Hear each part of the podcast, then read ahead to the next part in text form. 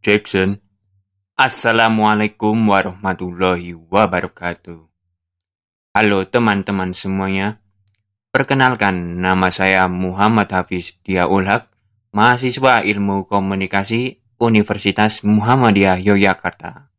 Monggo pinarak. Selamat datang di Dupot, Dududu Podcast. Hadirin sekalian Anda sedang mendengarkan podcastnya Du. Ya, awalan podcast ini akan memulai dengan penjelasan yang berdasarkan material tentang teknologi penyiaran. Di era digital, faktor kecepatan dan ketetapan ketetapan dengan kualitas gambar tiga dimensi serta audio sangat mempengaruhi karakteristik media penyiaran. Media penyiaran dapat dikatakan menguasai waktu, mana masyarakat dapat mengkonsumsi berita terkini tanpa harus menunggu waktu yang lama.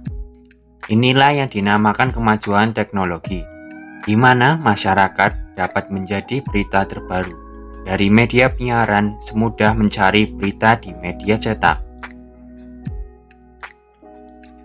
Kemudian, media penyiaran dibedakan menjadi dua jenis yakni media massa radio dan media massa televisi.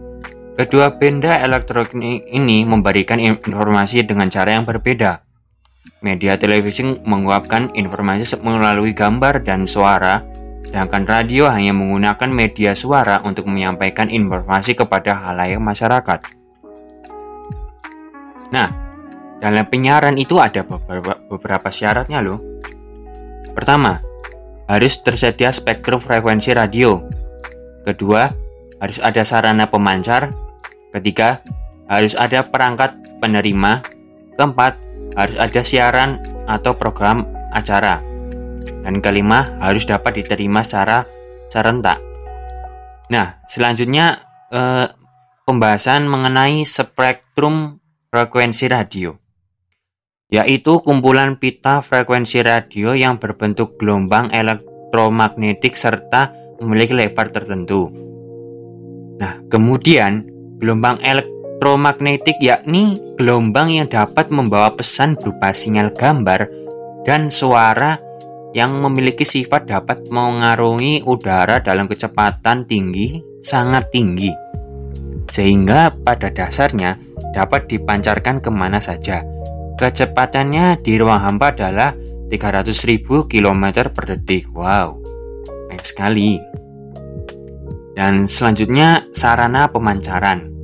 Ter ter terdiri dari satu mikrofon yang mengubah bunyi menjadi sinyal listrik, dua rangkaian pemancar yang mengubah sinyal listrik menjadi gelombang elektromagnetik, ketiga antena yang memancarkan gelombang elektromagnetik sehingga dapat merambat ke tempat jauh. Jadi, kenapa pemancar radio atau televisi bisa ditangkap? Ya karena ada proses yang terstruktur. Teknologi. Nah, kemudian eh, teknologi pemancar radio. Ada amplitudo modulasi atau yang disebut AM dan kemudian ada frekuensi modulasi yang disebut FM. Nah, bila pernah mendengar radio seperti berapa FM itu uh, 103.7 FM. Nah, seperti itu. Kemudian pemancar televisi terdiri dari pemancar suara dan pemancar gambar sehingga muncullah suara dan gambar. Sistem pemancaran. Sistem pemancaran terestrial dan sistem pemancaran satelit. Sistem pemancaran yang banyak digunakan satelit karena lebih jelas dan lebih jernih. Kemudian hmm, televisi dan radio ini memiliki berbagai karakteristik yang berbeda-beda dengan uh, media cetak ya. Jadi uh, radio dapat didengarkan ketika siaran murah, elektris, daya jangkau besar. Sedangkan televisi relatif mahal namun daya jangkau besar dan dapat dilihat dan didengar sekaligus. Media penyiaran sangatlah dekat dengan kehidupan sehari-hari kita, di mana setiap harinya kita membutuhkan berita terbaru banyak hal yang ditawarkan oleh media penyiaran mulai dari hiburan, pendidikan, dan penerangan. Siaran radio dan televisi ini sesuai dengan sifatnya yang langsung dapat dinikmati secara audio dan visual secara bersamaan oleh seluruh lapisan masyarakat. Tetapi tidak semua orang puas akan informasi yang diberikan. Bagaimanapun media massa tetap memberikan informasi kepada halayak masyarakat adalah tugasnya. Sekian, bila ada kesalahan, mohon dimaafkan kita tutup langsung saja Wassalamualaikum warahmatullahi wabarakatuh.